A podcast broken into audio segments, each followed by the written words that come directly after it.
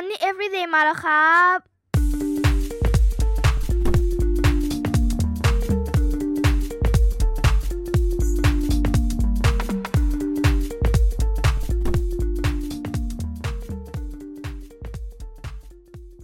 สวัสดีครับมันนี่ Everyday มาอีกแล้วครับ พบกับผมโคชหนุ่มจักรพงศ์เมธพันธ์นะครับ เรื่องเงินคุยสนุกคุยกันได้ทุกวันเลยนะครับ ในตอนที่แล้วเราพูดคุยกันถึงเรื่องของ lease option นะแล้วก็มีหลายท่านเนี่ยโอ้ส่งข้อมูลนะส่งคำถามกันเข้ามาอีกเยอะแยะเลยนะครับ ในตอนนี้ผมก็เอ่อเลยคิดว่าอยากจะขยายเนื้อหาให้พวกเราได้ทำความรู้จักกับ lease option ให้มากขึ้นอีกสักนิดหนึ่ง จากครั้งก่อนที่เราคุยกันว่า lease option เนี่ยมันเป็นสัญญาประเภทหนึ่งที่อยู่ในรูปของสัญญาเช่า แล้วก็สิทธิ์ในการซื้อสินทรัพย์ในอนาคต ถ้าจำกันได้ใช่ไหมครับ ลักษณะของมันเนี่ยก็จะเหมาะกับคนที่วันนี้อาจจะประสบปัญหา กู้เงินกับธนาคารโดยตรงไม่ได้ เราก็เลยต้องใช้การเช่ากับทางเจ้าของที่เราจะซื้อด้วยก่อน แล้วก็มีการกำหนดระยะเวลาการชัดเจน เมื่อถึงกำหนดระยะเวลาก็ต้องมีการเปลี่ยนนะฮะก็คือการที่เราเช่ากับเขาอยู่เนี่ยนะเราก็ต้องเปลี่ยนไปกู้เงินธนาคารมาแล้วก็มาซื้อกับทางเจ้าของโครงการ โดยค่าเช่าที่เรา เช่ามาตลอดปี 2 ปี 3 ปีแล้วแต่ตกลงกันเนี่ยก็จะมานับรวมเป็นส่วนหนึ่งของราคาบ้านด้วยนะครับอันนี้ก็ถือว่าเป็นตัวช่วยสำหรับคนที่มีความจำเป็นต้องมีบ้าน แต่อาจจะติดขัดไม่พร้อมในการที่จะได้รับสินเชื่อจากสถาบันการเงิน ทีนี้วันนี้ผมอยากจะลงรายละเอียดเพิ่มเติม เพื่อที่เราจะได้ทำความรู้จัก แล้วก็เข้าใจมันแบบแจ่มแจ้งกันไปเลย มาดูเรื่องแรกก่อนนะครับ เรื่องของอความแตกต่าง ระหว่างการเช่าทั่ว ๆ ไป เวลาเราไปเช่าคอนโดเช่าบ้าน แล้วทำสัญญาเช่ากัน กับแบบที่เป็น lease option ก็คือเช่าแล้วก็บวกสิทธิ์ในการซื้อในอนาคตด้วย ว่ามันมีความแตกต่างกันอย่างไรมาที่เรื่องแรกก่อน เรื่องแรกก็คือ เรื่องของเงินประกันกับ option money ถ้าเราเป็นการเช่าฮะเราทำสัญญาเพื่อเช่าอย่างเดียว เวลาเราทำสัญญาเช่าเนี่ยผู้ให้เช่าก็จะมีการเรียกเก็บเงินประกัน กลัวของเขาจะเสียหายอะไรต่างๆ ก็ว่ากันไปนะครับก็จะมีการเรียกเก็บเงินประกัน ซึ่งไอ้เงินประกันอันเนี้ยมันก็เหมือนกับเงินที่เราต้องจ่ายล่วงหน้านั่นแหละ แต่ไอ้เงินประกันก้อนนี้เนี่ยเขาจะเอาของเราไปไม่ได้ พอเลิกเช่าเนี่ยก็ต้องมาดูกันสักนิดหนึ่งว่าเอ๊ะมีอะไรชำรุดเสียหายหรือเปล่าอ้าวถ้าไม่มีอะไรชำรุดเสียหาย คืนในสภาพเกือบจะร้อยเปอร์เซ็นต์เท่าเดิมเลย ผู้ให้เช่าก็ต้องคืนเงินประกันกลับกลับมาให้กับผู้เช่านะครับ อันนี้ผมว่าเราคุ้นเคยกันดี ในขณะที่ถ้าเป็น lease option เนี่ยในการทำสัญญาครั้งแรก จะมีการจ่ายเงินก้อนหนึ่งที่เขาเรียกว่า option money นะจำจากตอนที่แล้วได้เนาะซึ่ง option money เนี่ยมันเหมือนกับเงินที่แบบโอ้ตั้งไว้กินเปล่าๆเลย ถ้าเกิดว่า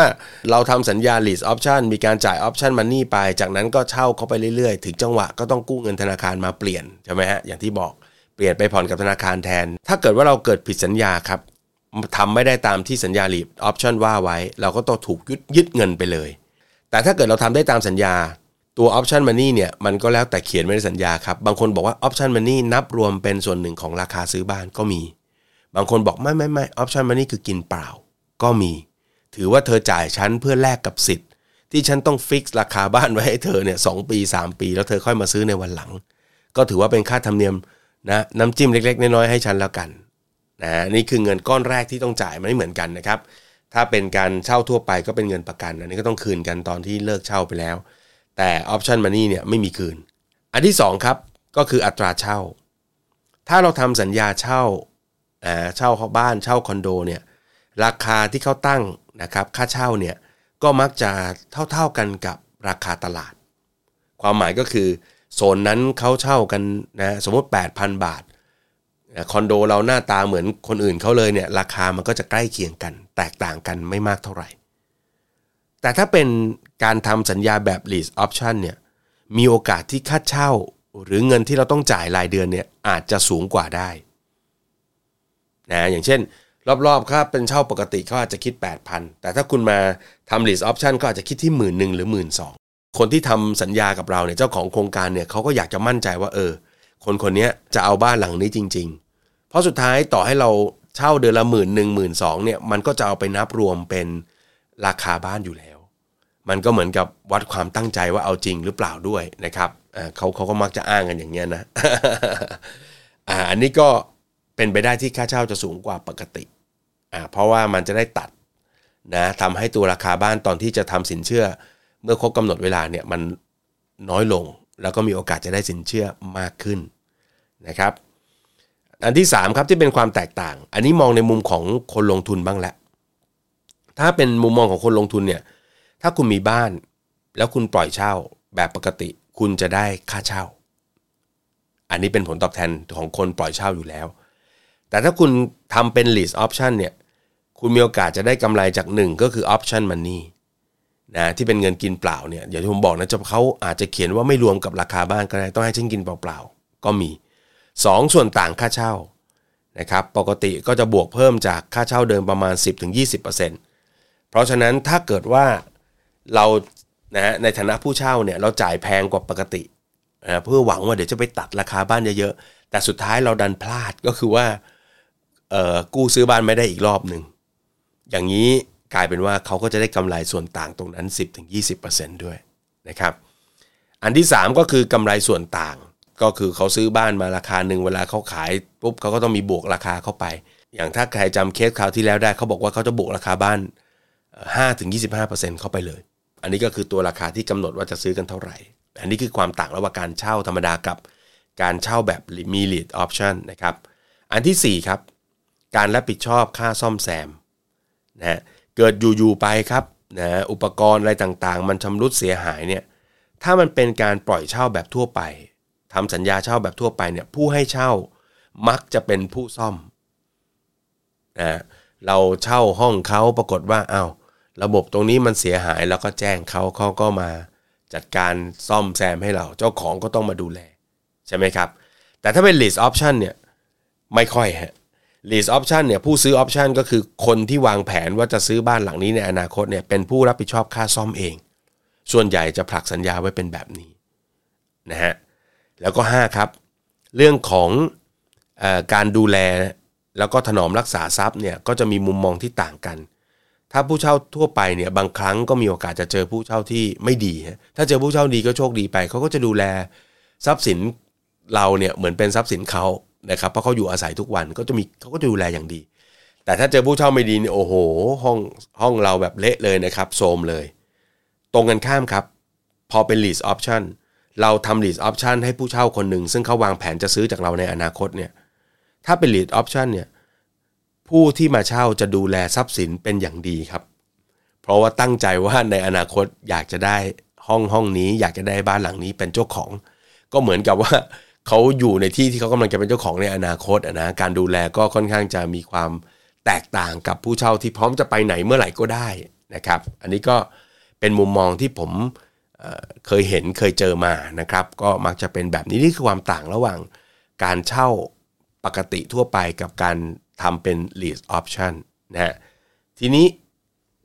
เราลองมาดูประโยชน์ละกันนะครับ ว่าเอ๊ะถ้าเราทำสัญญาในลักษณะรูปแบบนี้เนี่ย lead option เนี่ยมีประโยชน์สำหรับผู้ซื้ออยังไงนะนี่คือมองในมุมผู้ซื้อก่อนนะครับ ผู้ซื้อก็มักจะมีประโยชน์ดังต่อไปนี้ครับหนึ่งก็คือสัญญามันทำได้ง่ายนะเหมือนการเช่าทั่วไปเลยนะครับ อย่างที่ผมบอกครับ มันคือสัญญาเช่าบวกกับ option to buy งั้นสัญญาในการเริ่มต้นมันง่ายนะครับ ไม่ได้มีความยุ่งยากอะไร 2. ใช้เงินเริ่มต้นต่ำ นะเงินเริ่มต้นในการที่จะได้ lead option มาก็คือการจ่ายเงินล่วงหน้าที่เราเรียกกันว่า option money เนี่ยแหละ ส่วนตัวเลขมันเป็นเท่าไหร่ก็ต้องตกลงกันนะครับ ราคามันก็ใกล้ๆกับเงินมัดจำที่เราเช่าปกตินั่นแหละนะครับอาจจะบวกเพิ่มนิดๆหน่อยๆแต่มันก็ทำให้เราเออได้ทั้งเช่า ค่าเช่าเอาไปรวมเป็นค่าบ้าน แล้วก็ได้สิทธิ์ในการกำหนดราคาที่จะซื้อในอีก 2-3 ปีข้างหน้า มันมันมันค่อนข้างจะถือว่าใช้เงินเริ่มต้นไม่เยอะครับ กับการได้สิทธิ์ต่างๆ เหล่านี้นะฮะ สามครับ ข้อดีสำหรับผู้ซื้อก็คือราคาขายถูกกำหนดไว้แน่นอน เงินเฟอ้อจะมารถไฟฟ้าจะวิ่งผ่านโดยที่ไม่รู้ตัวนะราคาก็ไม่ change เพราะว่าเรามีการคุยกันไว้แล้วนะฮะสี่โอกาสในการผ่านเงื่อนไขสินเชื่อ หลังครบกำหนดเนี่ยมีโอกาสมากขึ้น เพราะว่าเราได้เอาค่าเช่าไปตัดจากราคาซื้อขายไปบางส่วนแล้วทำให้วงเงินที่จะต้องเหลือกู้ กับธนาคารเพื่อเอามาจ่ายให้กับเจ้าของบ้านเนี่ยมันลดลงมันเล็กลง ก็คิดง่าย ๆ เหมือนกับว่าเราผ่อน 3 ปี สมมุติว่าทำสัญญากัน 3 ปี การผ่อน 3 ปี การเช่า 3 ปีเนี่ยมันคือหักตรงๆไปเลย ก็จะไม่เหลือเงินที่จะไปขอสินเชื่อน้อยลงโอกาสในการได้บ้านก็สูงขึ้นนะครับ อันที่ 5เขาก็มองกันว่ามันก็เหมือนเป็นการบังคับออมเนาะบังคับให้เราเก็บออมเพื่อจะซื้อบ้าน แล้วก็ข้อสุดท้ายครับ มีเวลาในการจัดการกับสถานะการเงิน แล้วก็เครดิตที่มันเป็นปัญหาอยู่ เราเครดิตการเงินมีปัญหาเราก็ใช้เวลา 2 ปี 3 ปีตามที่ทำสัญญากันนะครับ แล้วก็ปรับเครดิตปรับอะไรเข้าที่เข้าทาง ในมุมของผู้ขายบ้างดีกว่า แล้วผู้ขายล่ะครับ เราจะได้อะไรครับโค้ชเกิดว่ามีคนอยากจะมาซื้อบ้านกับผมก็ซื้อไม่ไหว ผมอยากจะทำออปชั่น to buy แบบนี้บ้างทำไป lease option แบบนี้ได้ไหมนะครับ ต้องบอกนะครับว่าไม่ใช่เฉพาะเจ้าของโครงการใหญ่ๆนะ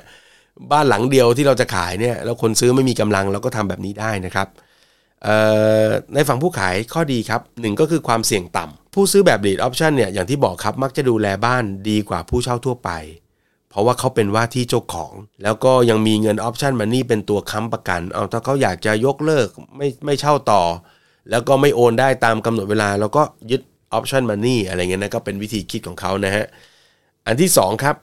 เก็บค่าเช่าได้สูงกว่าค่าเช่าทั่วไป อย่างที่บอกครับเราอาจจะบวกเพิ่มไปนิดนึงนะได้จากค่าเช่าปกตินะในมุมของผู้ผู้ที่มาเช่าเขาก็เข้าใจว่าเออเดี๋ยวเขาเขาจ่ายเพิ่มยังไง เดี๋ยวมันก็จะรวมเป็น